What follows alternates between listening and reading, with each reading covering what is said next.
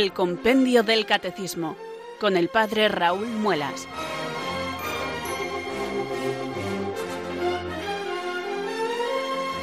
Muy buenas tardes queridos oyentes de Radio María, son las 4, las 3 en Canarias.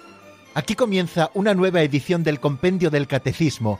Reciban desde Talavera de la Reina un saludo muy cordial del Padre Raúl Muelas que un día más les habla desde estos micrófonos de Radio María, la radio de la Virgen, la fuerza de la esperanza. Sed todos bienvenidos.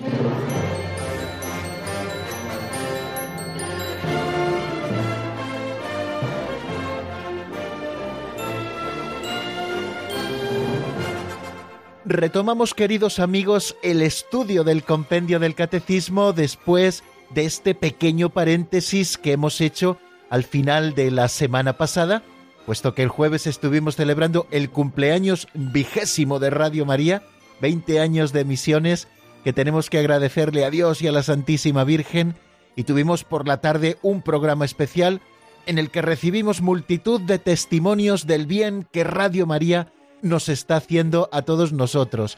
Y el viernes sintonizamos con las Jornadas Mundiales de la Juventud en Panamá, con esa celebración del Santo Padre con los jóvenes del mundo reunidos en este país. Ha sido muy fecundo, muy provechoso este encuentro del Papa con los jóvenes una vez más.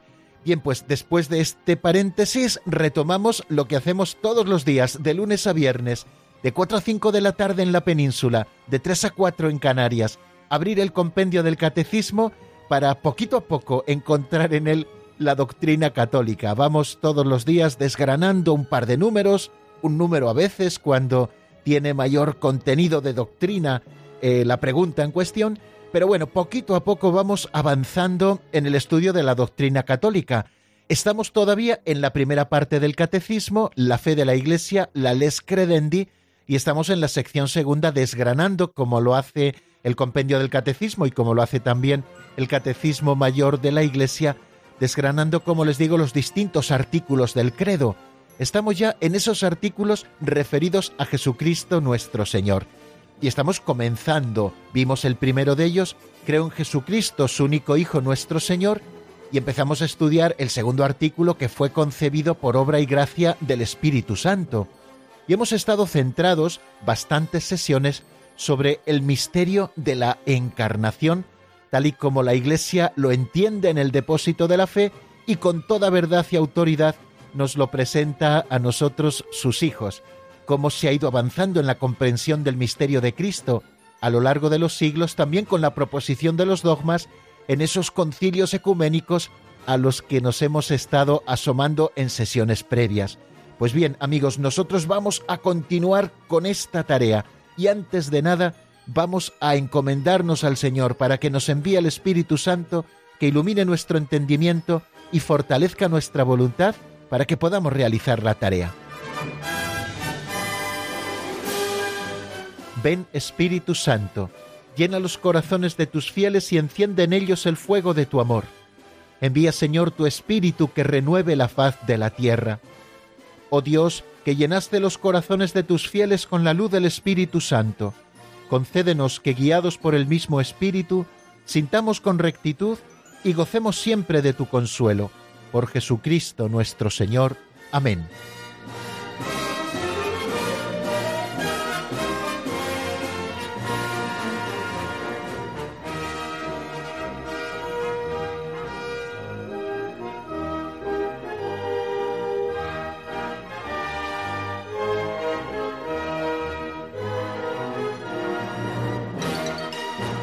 y retomamos hoy también la buena costumbre de comenzar el estudio del compendio del catecismo eh, de una manera más práctica con estas pinceladas de sabiduría que nos invitan a pensar en, algún punto como más práctico de la doctrina católica y que nos hacen, bueno, también pues entrar poquito a poco en el estudio de los números del compendio del catecismo. Estas pinceladas de don Justo López Melú sobre las que luego reflexionamos cada día una y una sencilla reflexión. La de hoy se titula Dos pillos menos.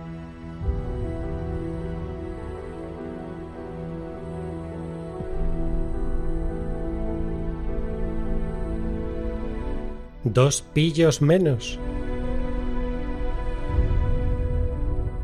Cuenta un maestro oriental que de joven rezaba así Señor, dame fuerzas para cambiar el mundo. Cuando fue mayor, al ver su fracaso, decía Señor, dame la gracia de transformar, aunque solo sea a mis amigos.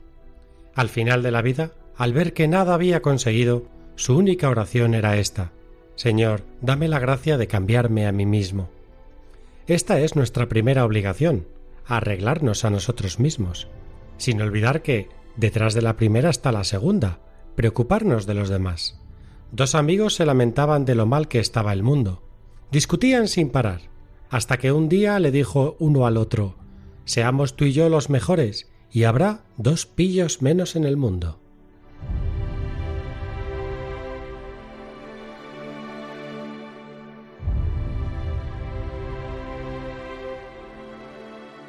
No todo depende de ti, pero sí hay algo que solo depende de ti. Y ese algo o lo haces tú o se queda sin hacer por toda la eternidad. Hace mucho tiempo que escuché por primera vez esta frase que me impresionó por su verdad y por su realismo. Es bueno y positivo tener grandes ideales, pero tan importante como esto es saber afrontarlos con realismo. Puede ocurrir que al aspirar a lo más grande sin empezar por lo más pequeño, todo quede en un sueño irrealizable que nos empuje a la desesperanza al final.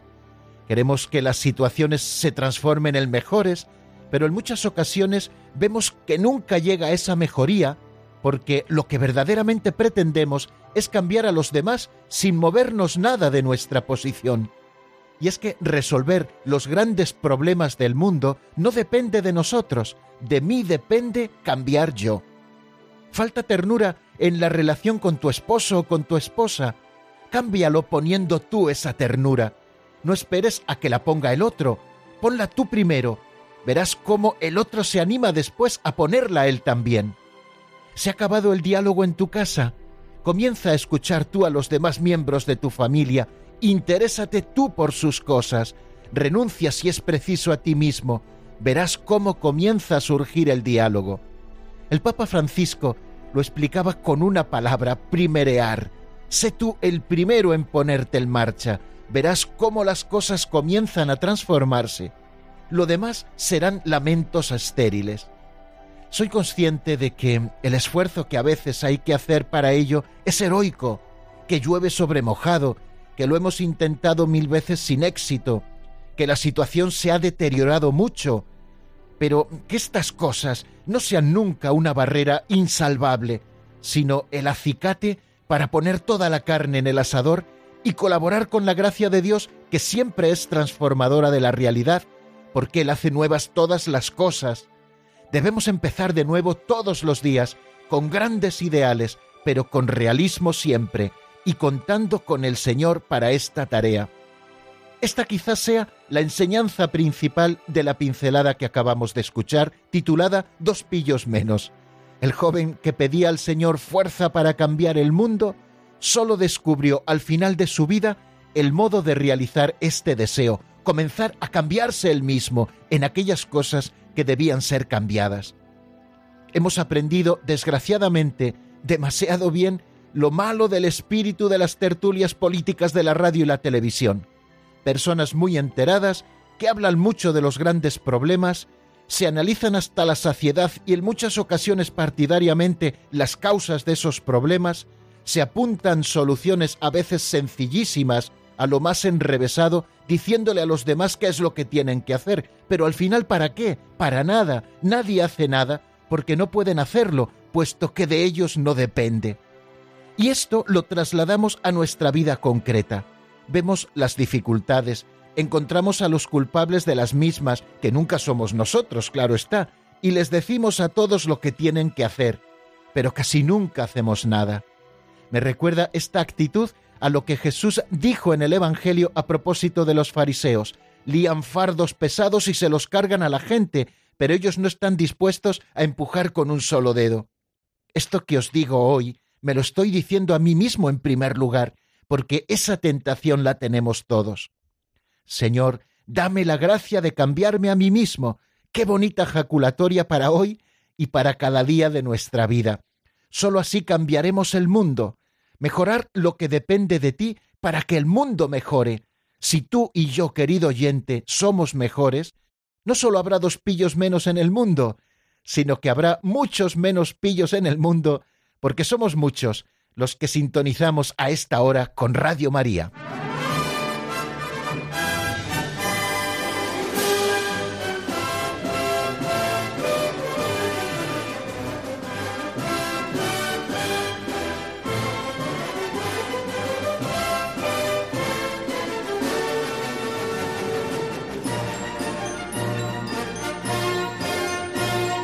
Hemos dado ya, queridos amigos, muchas vueltas a lo que nos dice el compendio del catecismo y hemos vuelto una y otra vez sobre los temas que hemos estado proponiendo en programas anteriores. ¿Qué significa la palabra encarnación? ¿De qué modo Jesucristo es verdadero Dios y verdadero hombre? ¿Qué enseña a este propósito el concilio de Calcedonia? ¿Cómo expresa la Iglesia el misterio de la encarnación? ¿Tenía el Hijo de Dios hecho hombre un alma con inteligencia humana? Bueno, pues nos hemos detenido mucho en estos temas, incluso en los resúmenes que cada día hacíamos de lo del día anterior. Parece que hemos avanzado poco, pero me interesaba mucho que fijáramos estos conceptos muy bien. ¿Por qué? Porque son claves para que nosotros entendamos el misterio de Cristo.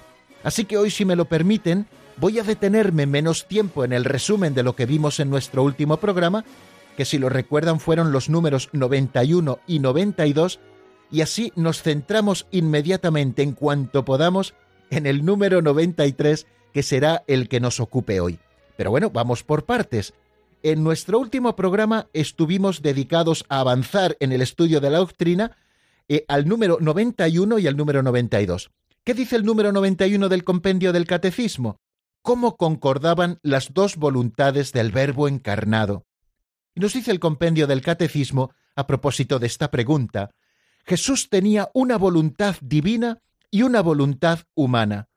En su vida terrena, el Hijo de Dios ha querido humanamente lo que Él ha decidido divinamente junto con el Padre y el Espíritu Santo para nuestra salvación.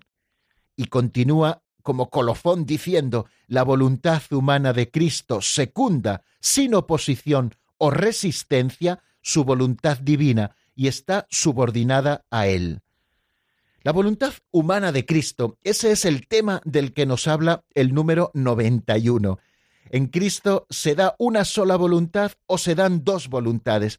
La Iglesia nos enseña que en Cristo encontramos dos voluntades, la voluntad divina, que es común con el Padre y el Espíritu Santo, y por otra parte la voluntad humana, puesto que Cristo asumió no solamente un cuerpo, sino un cuerpo con su alma espiritual, es decir, una naturaleza humana completa. Y ya saben que las potencias del alma humana son el entendimiento y la voluntad. Así lo vimos también a propósito de lo que nos decía el número 90, a propósito del alma humana de Jesucristo con su inteligencia humana, pues así también lo aplicamos a la voluntad humana de Jesucristo.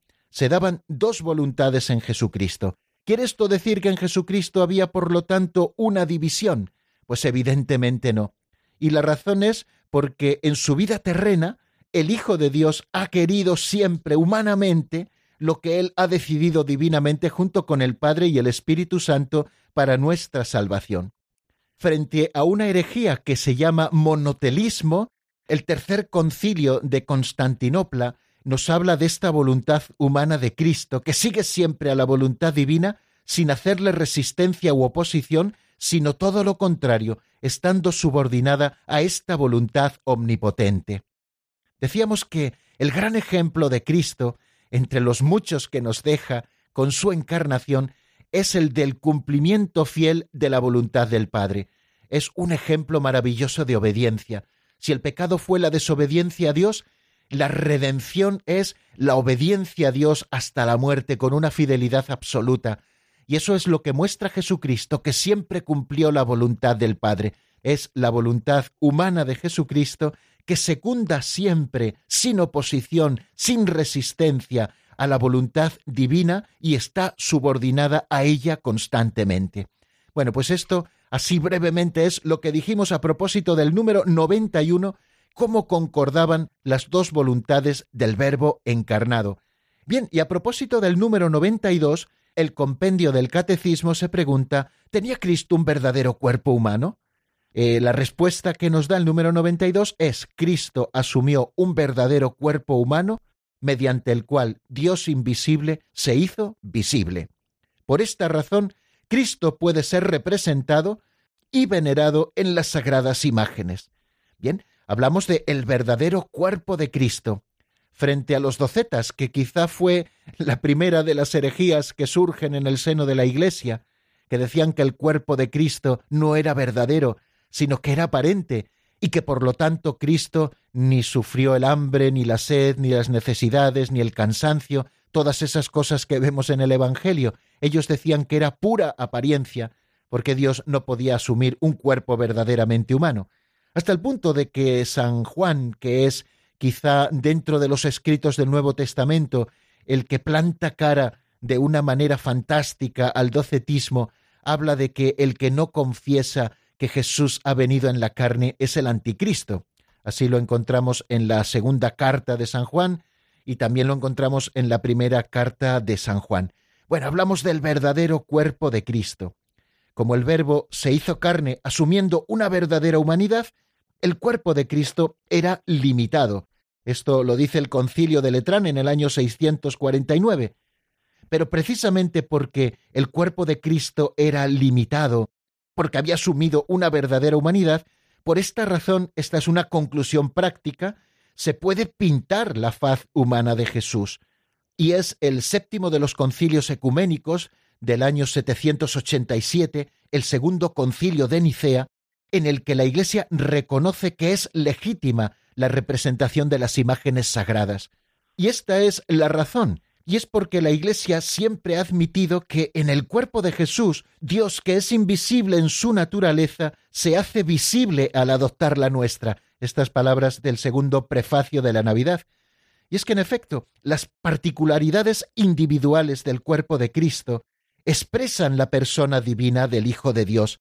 Él ha hecho suyos los rasgos de su propio cuerpo humano hasta el punto de que pintados en una imagen sagrada pueden ser venerados por el creyente que venera su imagen y en ella está venerando a la persona representada en ella. Cuando algunos nos han acusado a lo largo de la historia de que somos idólatras porque tenemos imágenes, nosotros decimos que en realidad nosotros ni veneramos ni adoramos a las imágenes, sino a la persona que representan esas imágenes. No nos estamos haciendo ídolos. Adorar un ídolo es adorar las obras de nuestras manos. Nosotros hacemos representaciones de Dios porque Dios ha querido con su encarnación limitarse a un cuerpo humano y unos rasgos concretos para que esa imagen nos ayude a venerar al Dios verdadero. No nos quedamos en un trozo de madera, no nos quedamos en una pintura, sino que desde ella nosotros accedemos al misterio de Dios, es decir, a quien estamos venerando, a quien estamos adorando. Bien, pues no nos entretenemos mucho más con el tema este de, del cuerpo humano de Jesús y el tema de las imágenes que ya estuvimos tratando y también hablando en alguna de las preguntas que se nos hicieron. Vamos a dar un paso más hacia el número 93 porque seguro que les encanta.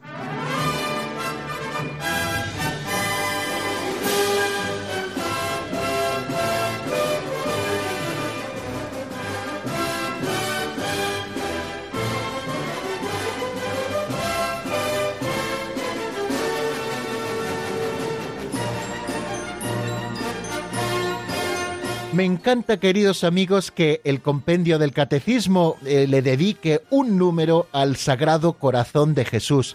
También lo hace el Catecismo Mayor de la Iglesia en el número 478, que será el referente que utilicemos a propósito de este número 93 del compendio del catecismo, que es el que a nosotros nos ocupa. ¿Qué se pregunta el número 93? ¿Qué representa el corazón de Jesús? Bueno, Seguro que todos hemos visto muchas imágenes del corazón de Jesús. Es más, estamos en este año celebrando el año jubilar del centenario de la consagración de España al corazón de Jesús, un año jubilar que se abrió en el Cerro de los Ángeles el pasado día 2 de diciembre y que estará abierto hasta el 24 de noviembre de este año 2019. Bien, pues nosotros vamos a hablar del corazón de Jesús. ¿Qué representa el corazón de Jesús? Vamos a ver qué nos dice el número 93 del compendio.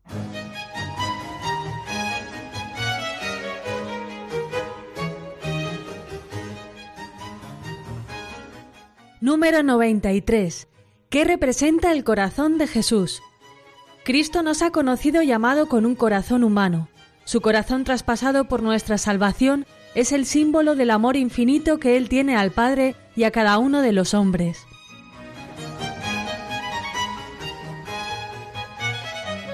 Es muy escueto, como ven, el número 93, pero siempre preciso, como hace el compendio del Catecismo.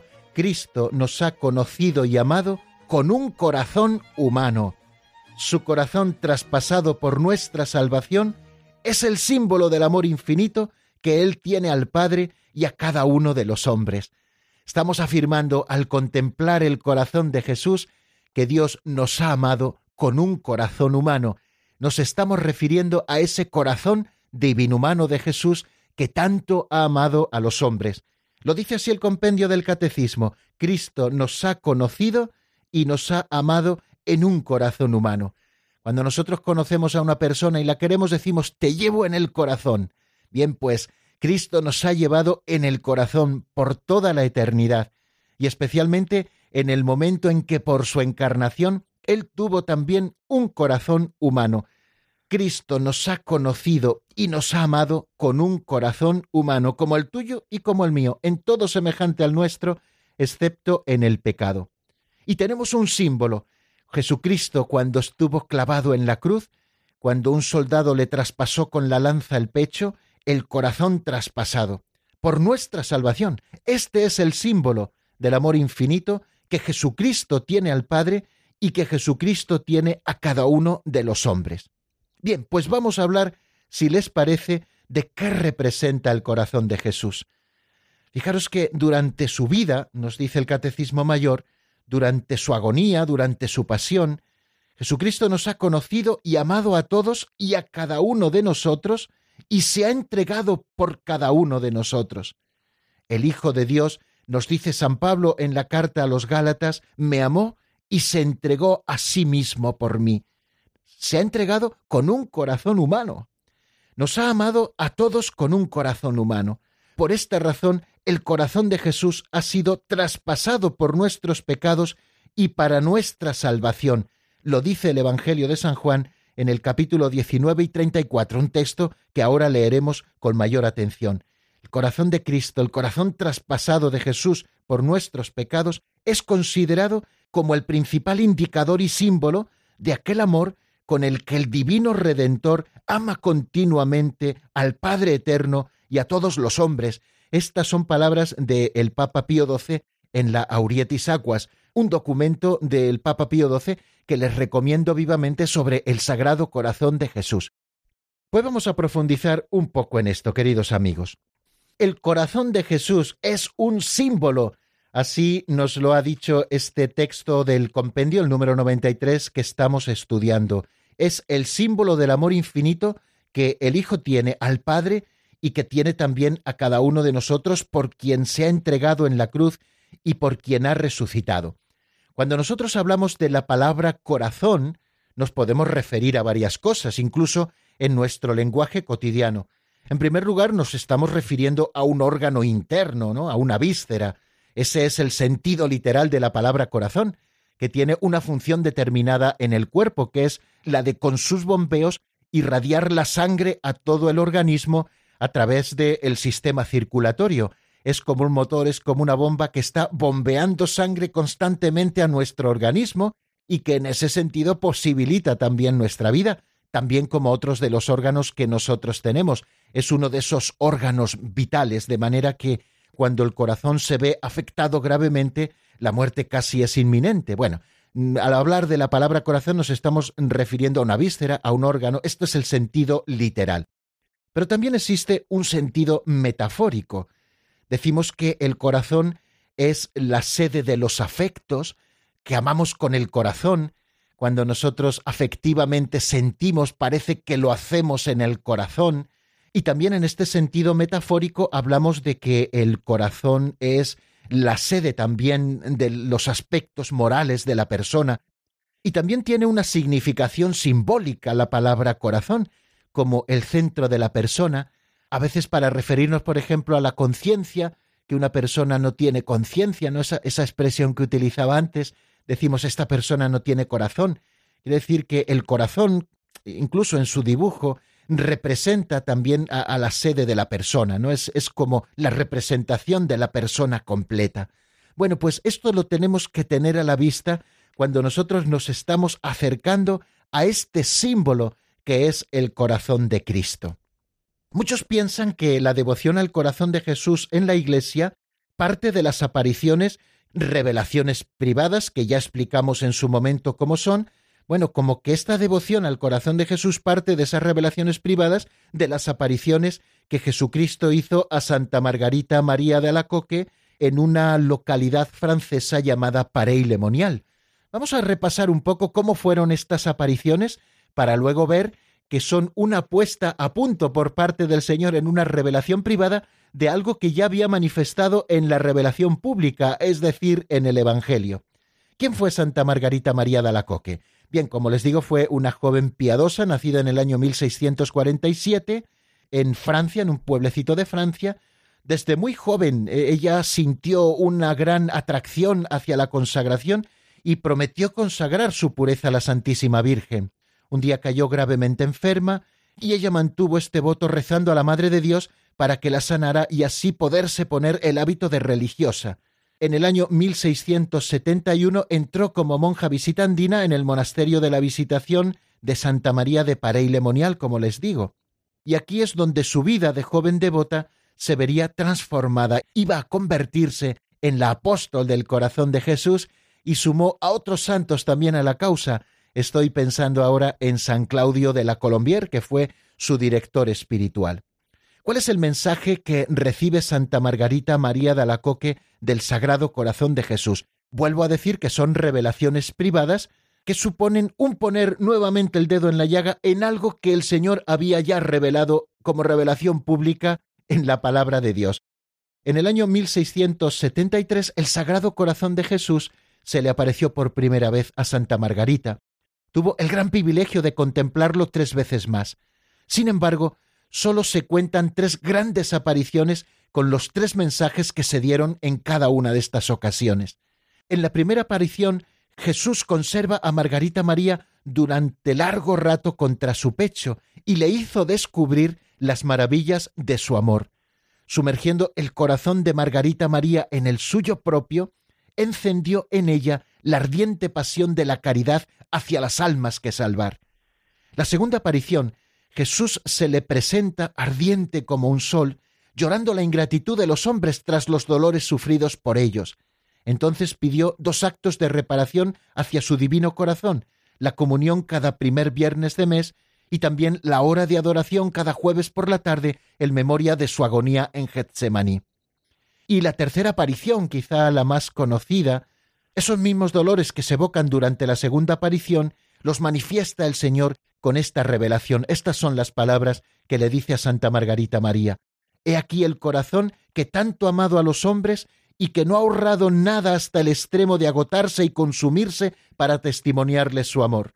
Y en compensación sólo recibe de la mayoría de ellos ingratitudes por medio de sus irreverencias y sacrilegios, así como por las frialdades y menosprecios que tienen para conmigo en este sacramento del amor. Pero lo que más me duele es que se porten así los corazones que se me han consagrado. Jesús pide entonces instaurar una fiesta para el Sagrado Corazón, algo que hizo el Papa Pío IX para toda la Iglesia Católica en el año 1856. Esta festividad tiene por objeto reparar las ofensas cometidas contra la Santa Eucaristía y contra el Sagrado Corazón de Jesús. He querido al principio de esta reflexión que vamos a hacer sobre el Sagrado Corazón presentar cómo fueron estas apariciones que me gusta llamar como una puesta a punto en ese siglo XVII, segunda mitad del siglo XVII, 1673, de algo que el Señor había revelado para que lo vivamos con mayor intensidad. Vamos a detenernos un poquito en nuestro camino, vamos a escuchar una canción que nos invite a reflexionar sobre el misterio del corazón de Jesús, que es el que nos ocupa en esta tarde. El tema que les propongo es de Gesed y se titula Mira este corazón. Mira este corazón, míralo. Mira bien en su interior. Eterno es su amor por los hombres. Vamos, mira este corazón, míralo. Mira bien en su interior eterno es su amor por los hombres, míralo.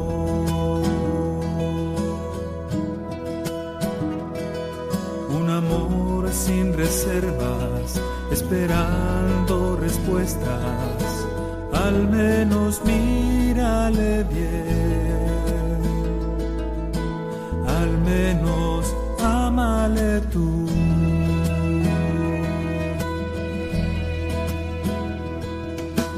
Mira este corazón, míralo.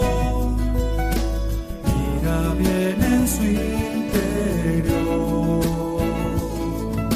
Eterno es su amor por los hombres.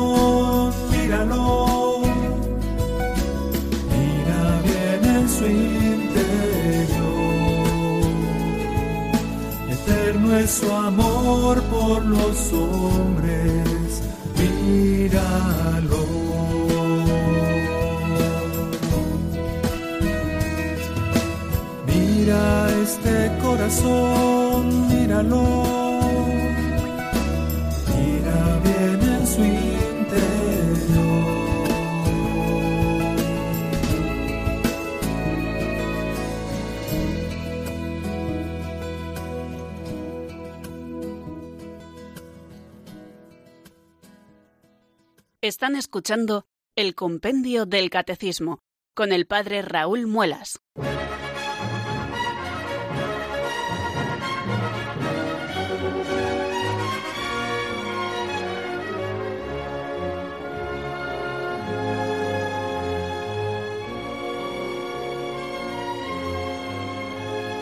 Hemos hablado, queridos amigos, antes de escuchar esta canción titulada Mira este corazón, de las apariciones del Sagrado Corazón a Santa Margarita María de Alacoque en Parey Lemonial en la segunda mitad del siglo XVII, unas revelaciones privadas que por lo tanto no obligan a todos. Entonces podemos decir, bueno, pues la devoción al corazón de Jesús es solo cosa de algunos. Yo, y no solo yo, evidentemente, pensamos que no de ninguna manera. La devoción al corazón de Jesús no es una devoción más a la Iglesia, sino que ha de ser una devoción que esté en el corazón de cada cristiano, porque al final es la devoción a la humanidad de Cristo. La raíz de esta devoción al corazón de Jesús hemos de buscarla, evidentemente, mucho antes del siglo XVII. Hemos de buscarla en el Evangelio, en ese capítulo 19 de San Juan del que antes les hablaba, a partir del versículo 30. Vamos a escuchar lo que nos dice el Evangelio, que es el fundamento de la devoción al corazón de Jesús.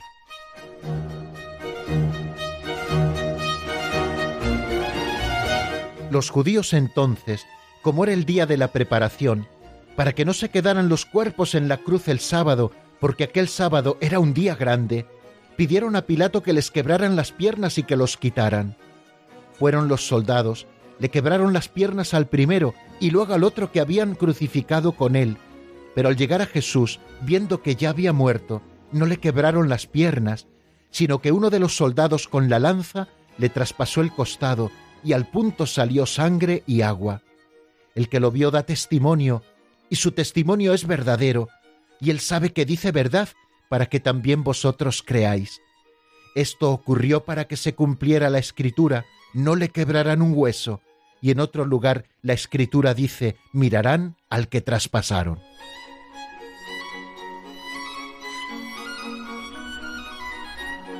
Los estudiosos del Evangelio de San Juan han hablado siempre de que se trata de un texto del Evangelio más cultural. Eh, dicen que los sinópticos hacen mucho más acopio de datos de la vida del Señor y los presentan así en estos textos sagrados. San Pablo como que aporta a esos evangelios una explicación más teológica.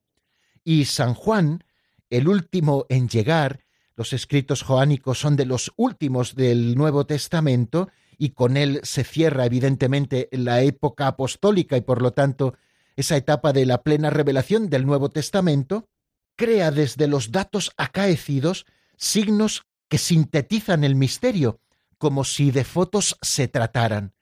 San Juan es especialista a la hora de mostrarnos los misterios, hacerlo en poquitas palabras y darnos a entender todo el misterio profundo de la redención en esa visión que nosotros tenemos casi como si se tratara de una fotografía.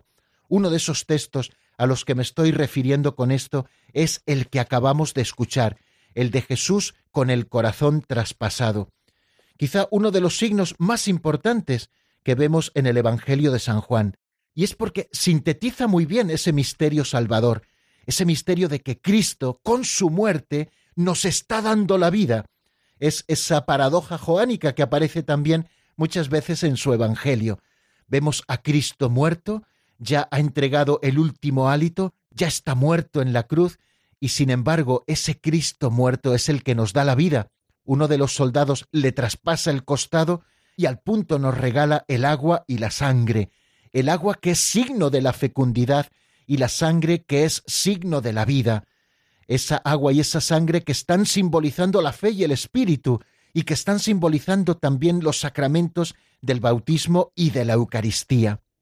Cuando San Juan nos invita con esas palabras que hemos escuchado en el Evangelio a mirar al que traspasaron, nos está haciendo pensar también en ese pasaje del Antiguo Testamento en el que los que eran mordidos de serpiente, mirando aquella serpiente de bronce que se levantaba como un estandarte entre el cielo y la tierra, al mirarla quedaban sanados, pues el Señor se presenta así con su corazón traspasado, pendido entre el cielo y la tierra, se presenta ante nosotros como el cumplimiento de la promesa de ese estandarte. Los mordidos por el pecado, al mirarle a Él, al contemplarle a Él, reciben la salvación esa contemplación del misterio del corazón traspasado de Cristo, la contemplación de ese misterio, Juan la lleva constantemente en el corazón y nos lo presenta a todos como un símbolo.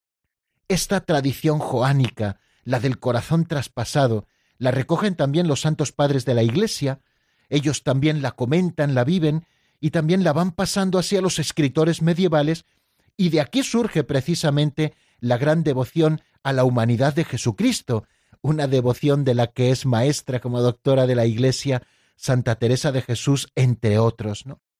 El signo del corazón traspasado de Cristo a lo largo del tiempo también se ha manifestado en otros signos eh, o imágenes que a lo largo de la historia de la Iglesia se han dado, como por ejemplo la del buen pastor, la del cordero o la del crucificado, que es el fruto granado del árbol de la vida, cuando así se nos ha ido presentando.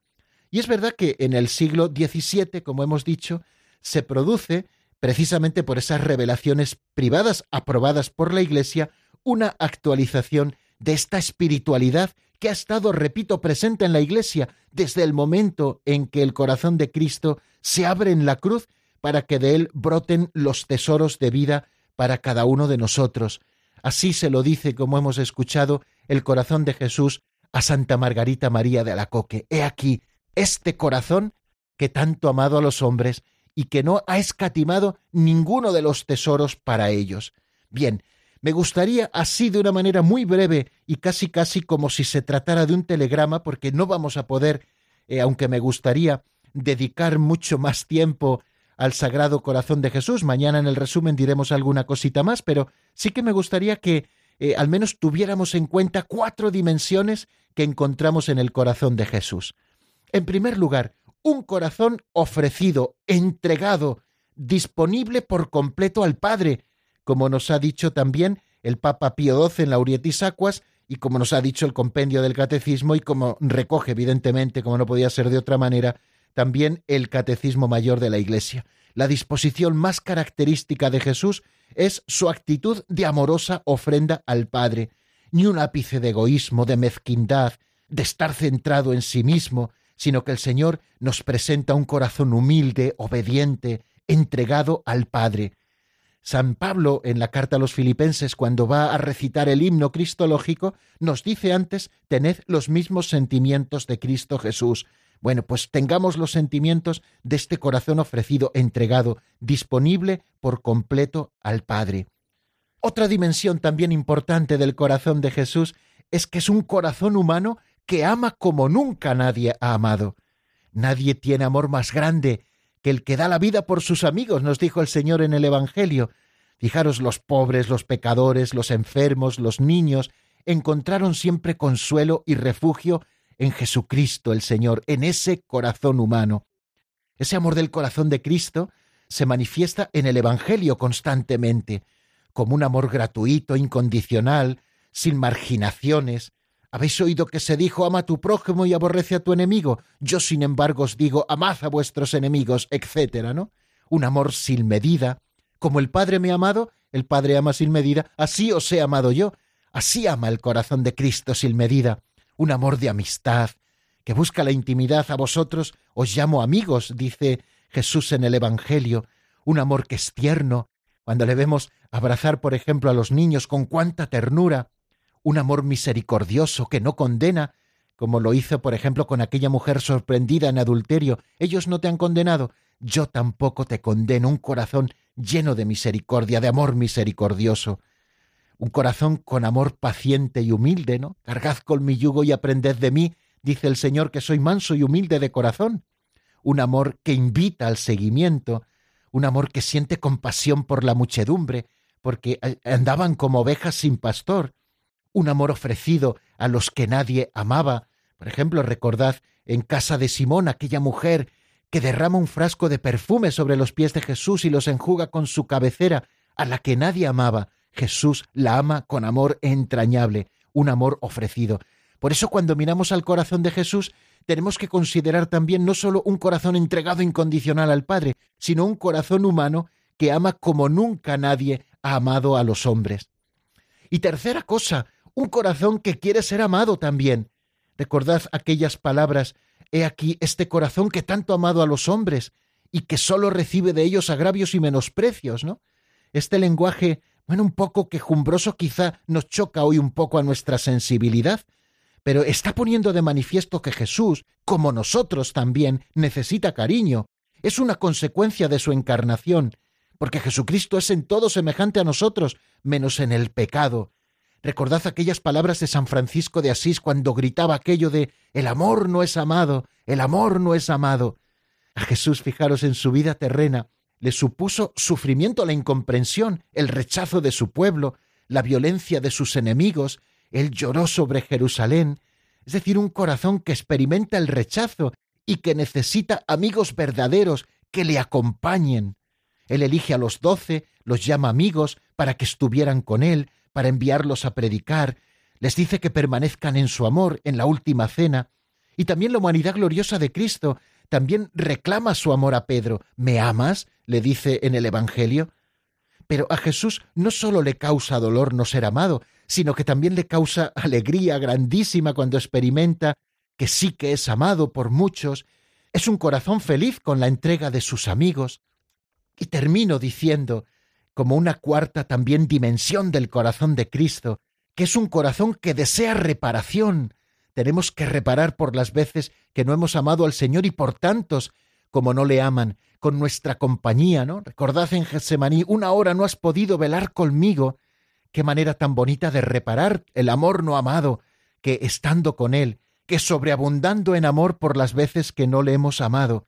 Y también un modo de reparación es amar a Cristo en los pobres. Jesús se identifica con los pobres, con los que no cuentan para el mundo.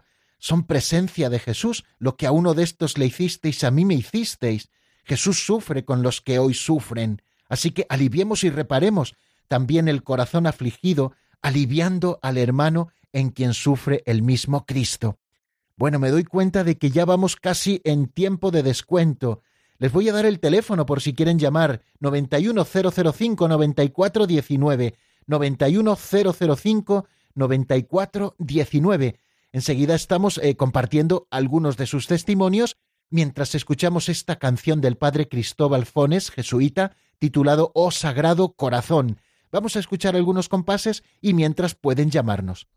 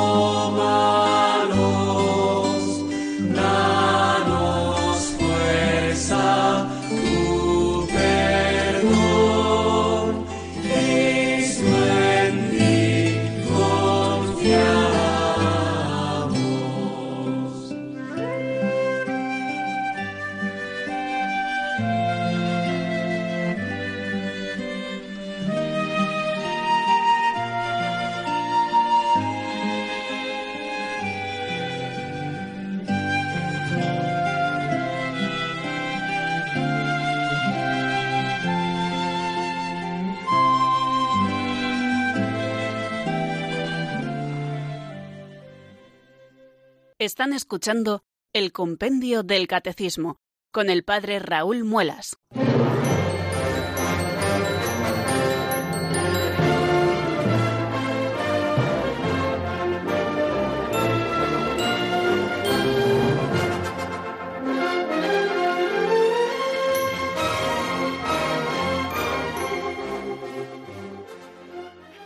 Las cuatro y cuarenta y ocho minutos de la tarde de este día 28 de enero, festividad de Santo Tomás de Aquino del año 2019.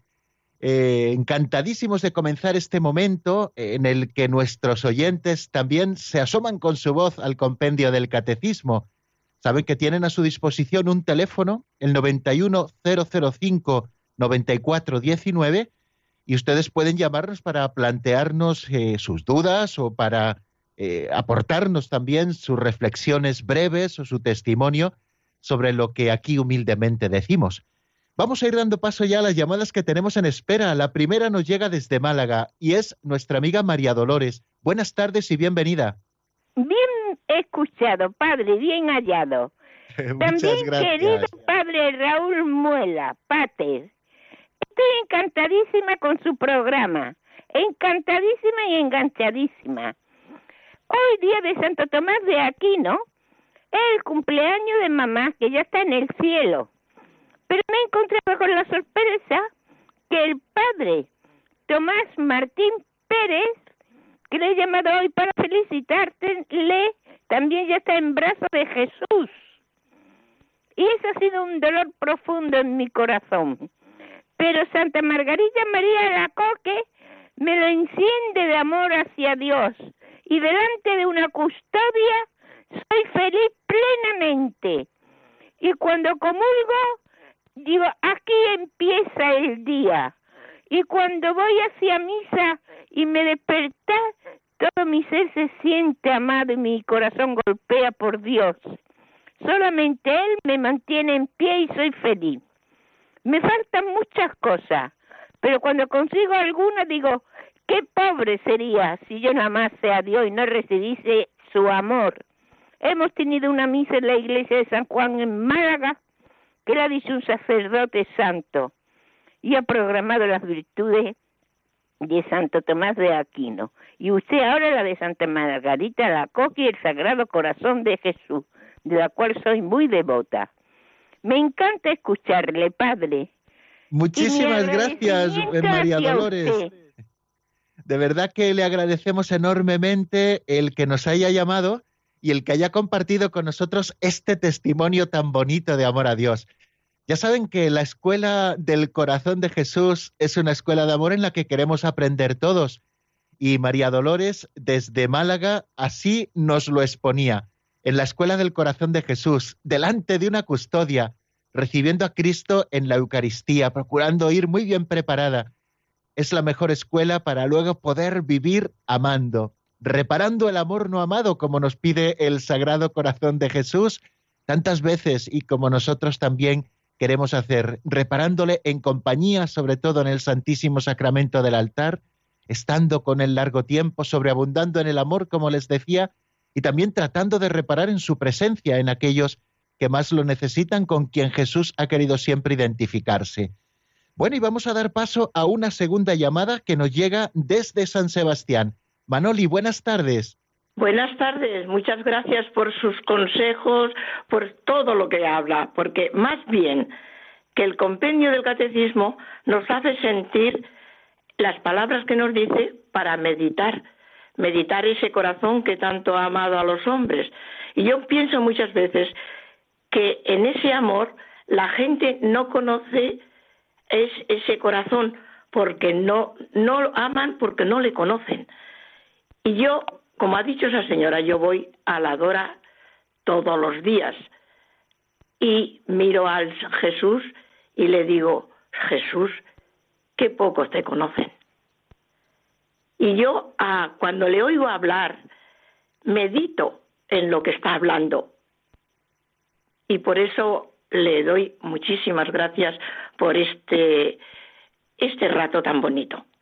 Muchísimas gracias a usted, Manoli, de verdad que sí, por sus palabras tan cariñosas y además que nos ayudan mucho a seguir adelante, porque es cierto que sabemos que, bueno, que el catecismo, el compendio en este momento le hacemos entre todos y que a mí me toca hablarles, pero ustedes también están rezando para que las cosas que vamos diciendo pues vayan calando en nuestro corazón, sea el Señor quien nos las enseñe, el que ilumine nuestra inteligencia, el que fortalezca nuestra voluntad y el que, en definitiva, nos vaya ayudando a conocerle más. ¿Cuánto de acuerdo estoy con usted? Muchísimo. Cuando nos dice aquello de que muchos no le aman porque no le conocen. Y es verdad. Si conocieras el don de Dios, le dice el Señor a la samaritana, y hoy nos dice a nosotros también de esta manera, como nos le recordaba Manoli desde San Sebastián, eh, si conocieras cuánto te amo, pues evidentemente nos volveríamos locos de amor porque eh, necesitamos tantas veces sentirnos amados y a veces no sabemos que, el corazón de Jesús está loco de amor por cada uno de nosotros. Y además eh, nos llamaba Manoli desde San Sebastián, donde, bueno, pues allí está el Sagrado Corazón en el Monte Urgul, y donde tienen también un obispo muy del corazón de Jesús, puesto que incluso en su lema episcopal, don José Ignacio Munilla lleva el Sagrado Corazón de Jesús, in te confido, en ti confío, es, es eh, el lema episcopal de, don José Ignacio Munilla. Qué bien, pues eh, nada, estamos tocando ya al fin del programa de hoy, que ha sido un hermoso pues regalo del Señor reencontrarles nuevamente después de este pequeño paréntesis que habíamos tenido por el cumple de Radio María, por las Jornadas Mundiales de la Juventud de Panamá y que aquí estamos nuevamente para seguir y seguir sin volver la vista atrás y sin mirar a los lados, como nos invitaba a hacer San Rafael Arnaiz Barón, el monje joven trapense que murió en San Isidro de Dueñas, en Palencia, y que está canonizado y al que pueden visitar también sus reliquias allí en la trapa de venta de baños. Nada más amigos, les doy la bendición y si Dios quiere mañana seguimos. La bendición de Dios Todopoderoso, Padre, Hijo y Espíritu Santo, descienda sobre vosotros y permanezca para siempre. Amén. Hasta mañana, si Dios quiere, amigos.